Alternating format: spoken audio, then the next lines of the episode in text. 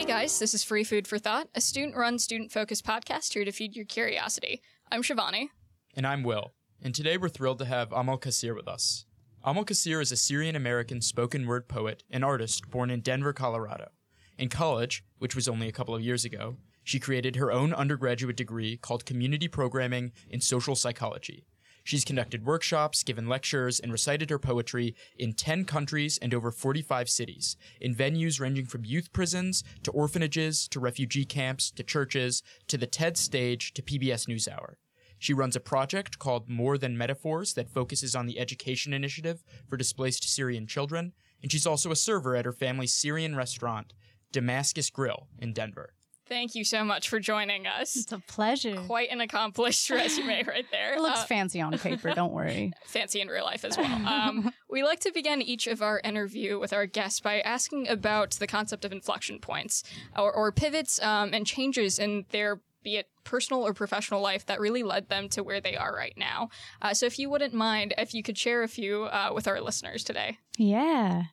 I think a good place to start would be where I started, essentially, 13 years old. Uh, there was a protest on two sides of the street, people very opposing of each other. And, uh, you know, I had my face painted. I was a little 13 year old girl who, you know, was pumped all about human rights. And it was the first time I hit the television. And I remember going home that night and watching the TV and being so shocked that the news lied about something, completely, completely misconstrued the numbers, so much so that a 13 year old girl could notice. And I, I was, I was blown away. You know, in my mind, I knew about injustice. I knew about poverty. Um, I was very privileged, thankfully. And so my parents made it a point to teach me about what the opposite of that might look like and what even more of that might look like. And so that night, I, I couldn't believe that those in power would misconstrue something. And so this poem called Leaders of the World fell out of my mouth. now, at the time, I didn't know it was a poem. I didn't know what it was. It was an anti teenager speech. And my plan was to actually perform that on the United Nations stage Wow. and, you know, shooting for the stars. but It's a good dream to have as a 13 year old. Definitely. Um, now that I look back, the poem, it's not the best, but for two years, I memorized this piece every single day. When I was in the shower, when I was walking to and from school, I, I had it on the tip of my tongue. For me, it was called a speech. But sophomore year of high school, there was a sign for slam poetry coming to my school. And I Googled what that was, and I was like, oh my God, that, that's what that thing I wrote is. And it was the first time that I was able to use something that I had sort of in my arsenal to actually get up on a stage. I knew I belonged on a stage from a very young age. I knew it. Um, I had big things to say and I, I, I was always ready to say them. And so this was the opportunity for me to do it. And uh, it was a miracle. The first year I got third place. Second year, I got first place, which led me to qualify for the team, which led us to national or internationals, and we won first place. Wow. And it was uh, the last round was a poem about Syria by me and my fellow poet Ashlyn Damers, and um, I, I I never knew that that that my voice could ever really go anywhere you know, at least not like that. I, I I'd already given up on the UN dream at this point. you know, I was like, okay, maybe this isn't gonna happen.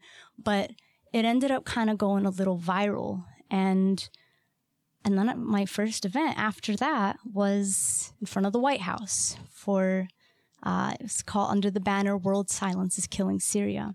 And I spoke a letter to the dictator of Syria, Bashar al Assad, on that stage in front of the White House as this like 17 year old girl.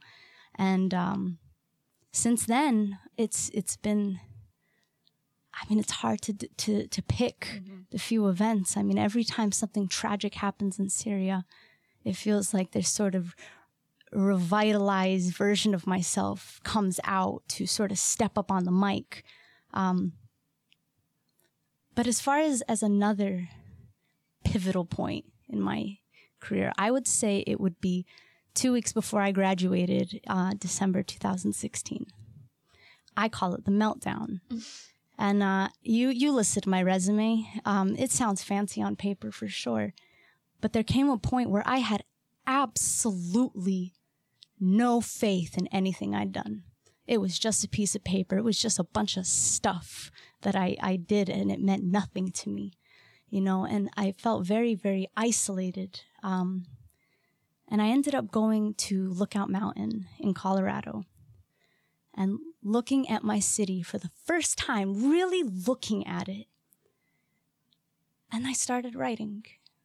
And it was this transformational experience because it was the first time that I ever really felt like a writer. And the difference between this time and all the other times I've written was I wasn't trying to create something.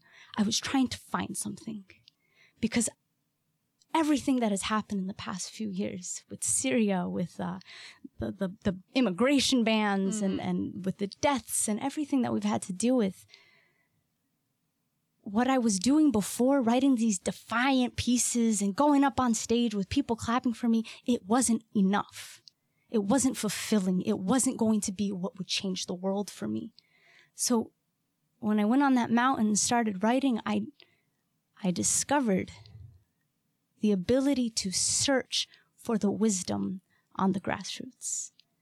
And I think that's changed my life because I, it's, it's really, it's really humbled me, you know, and, and it's made me a lot more cautious to be so big in mm-hmm. my beliefs and to really be realistic about things. Because right now the world is a mess and we're not going to clean it up by throwing more gunk in it. We're not, you know, you can't fight fire with fire. That's for mm. sure.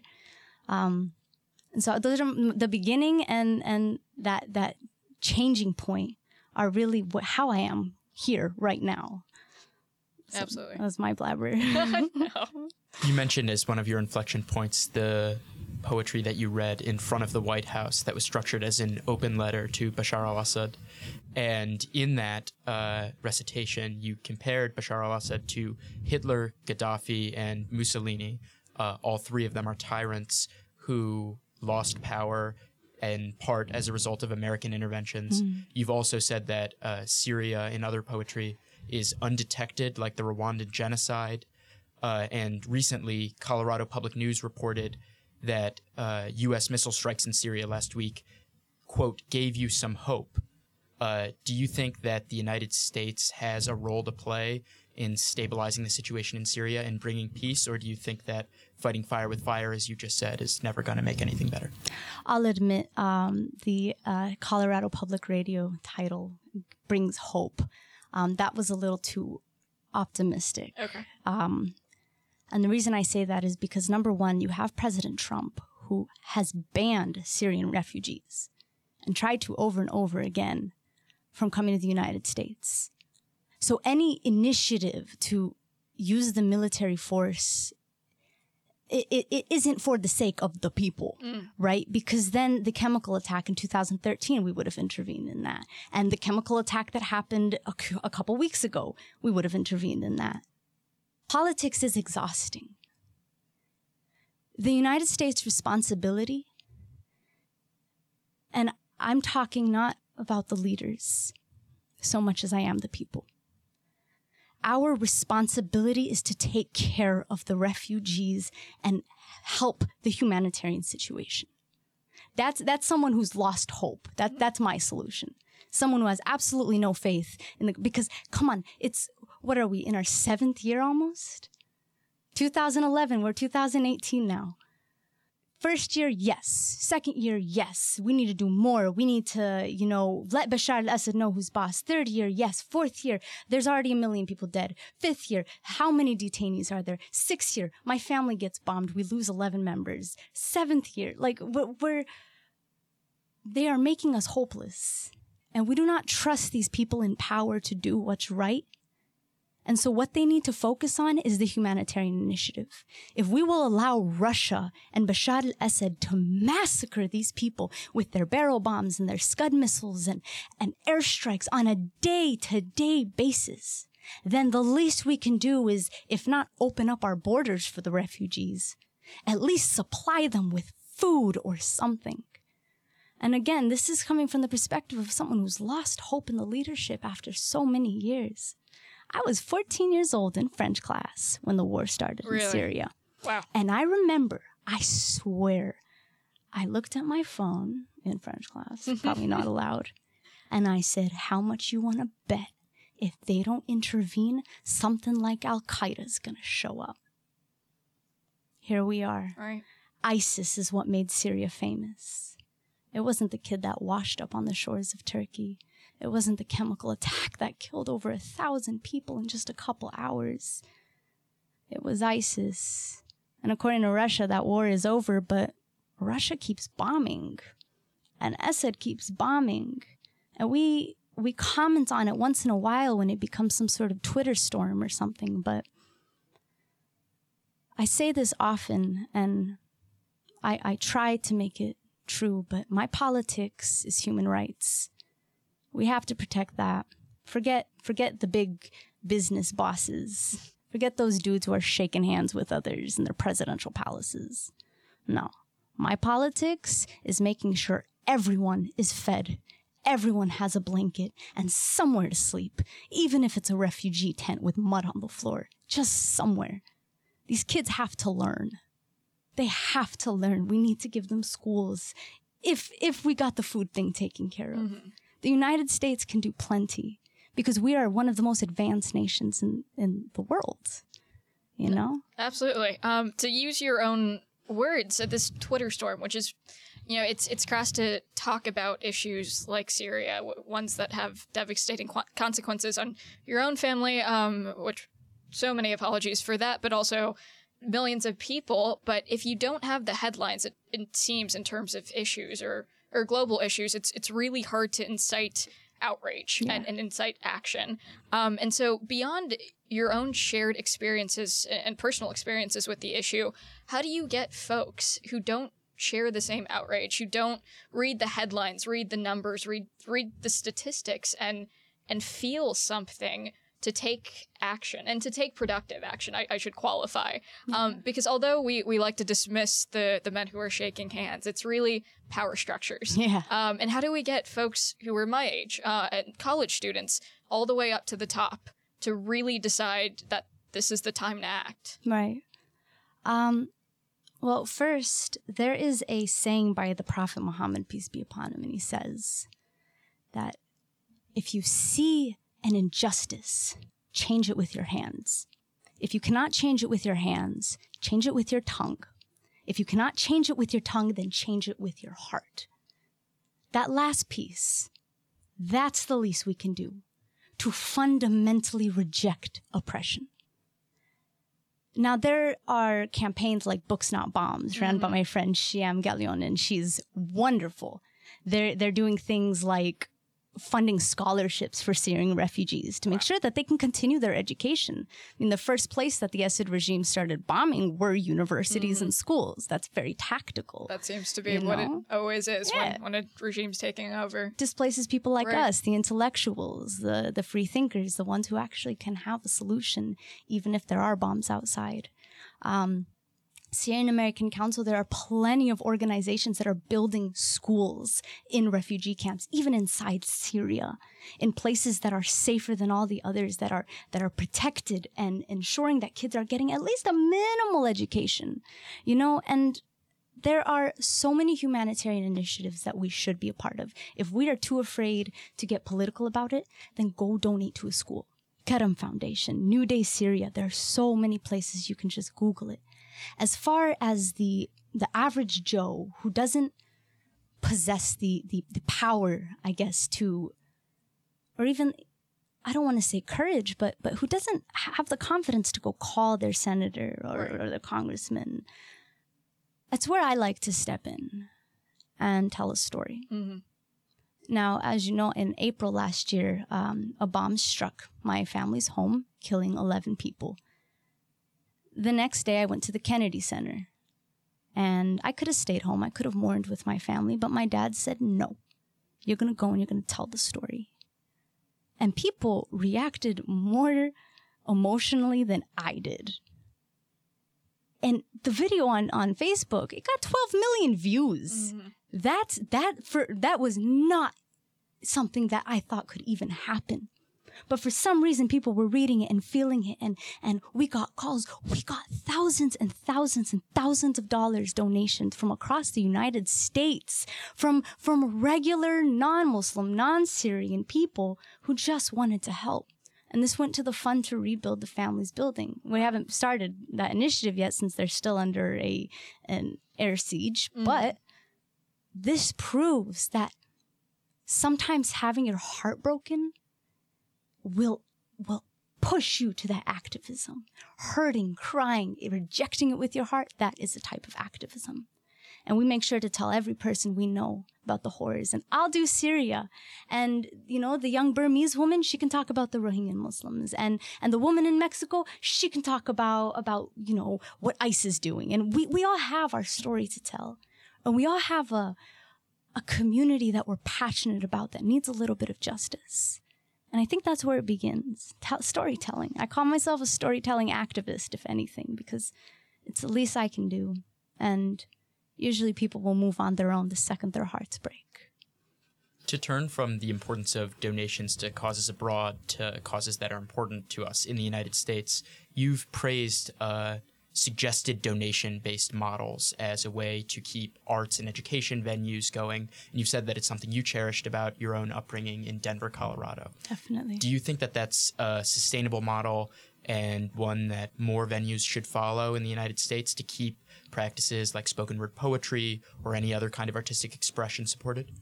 Absolutely. And it's it's very clear right now that f- spoken word poetry is catching on. Absolutely. I have performed in venues that I did not belong in based on the scarf on my head, you know, and the the power of art. So I, I tend to follow what is called the meaning making framework. Um, and it is I can't remember the woman who constructed it, but the capacity to remove something traumatizing from within yourself onto a piece of paper is almost like the physical act of removing poison from yourself. And now that it's in front of you, you have the capacity to shape it. I was in Trinidad and Tobago, which is the bottom island of the, the Caribbean, and we had a poetry workshop with Malcolm London, who's based in Chicago, and a mm. few other poets. And one girl, she wouldn't read out loud, right? But at the very end, she came up to me and she handed me a piece of paper. Very defiantly, she was very proud, and it was her admitting for the first time that her uncle had been raping her since she was a little girl. Oh my god. Very heavy stuff. This girl couldn't have been older than 12 or 13 years old. The fact that this girl showed this to me defiantly and yanked that paper right out of my hand and, and ran off, that is a revolution for this young person. Through writing, something that she was completely alone in, she now has the ability for her to shape it rather than for it to shape her. And and you could see the success. I mean, there's a lot of work to be done. We we know that writing workshops have proven very successful. Because one, you're you're using your intellect. Writing is it it, it require it's a craft. You know, and I believe, I mean, the visual arts, music, all of these things are very, very important. But I prioritize literacy and writing above anything else. Because if you are illiterate, there is no place for you in this world. There is no place that you can be seen, really. And to be able to write, you can comprehend things, you can untangle things, you can liberate your mind from things. And I know this personally. Having my own misconstrued views through writing, you can you can work things out.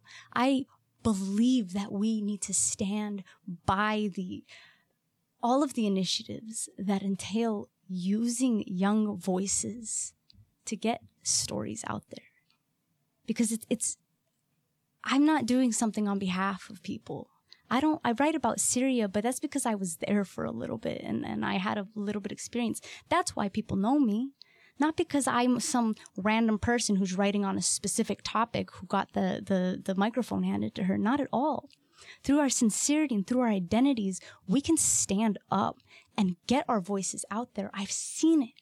I've seen kids who've been bullied stand up on a microphone and read a poem about it. That's a big deal.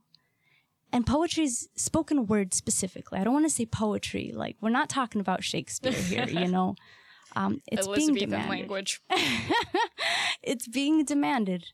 And um, I believe that in the United States, we need to preserve programs that enable young kids, not just minorities, not just people of color, but every single child, to be able to actually recognize what's inside of them because we get disattached from that a lot.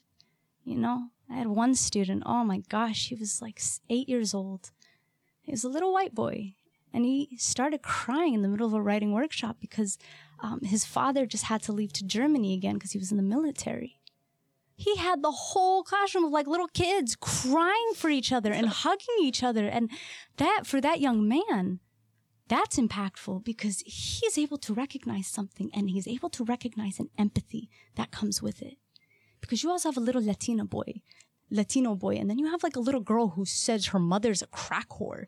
And like you got these big topics in these little children's minds and they're learning empathy and they're getting smarter by learning each other.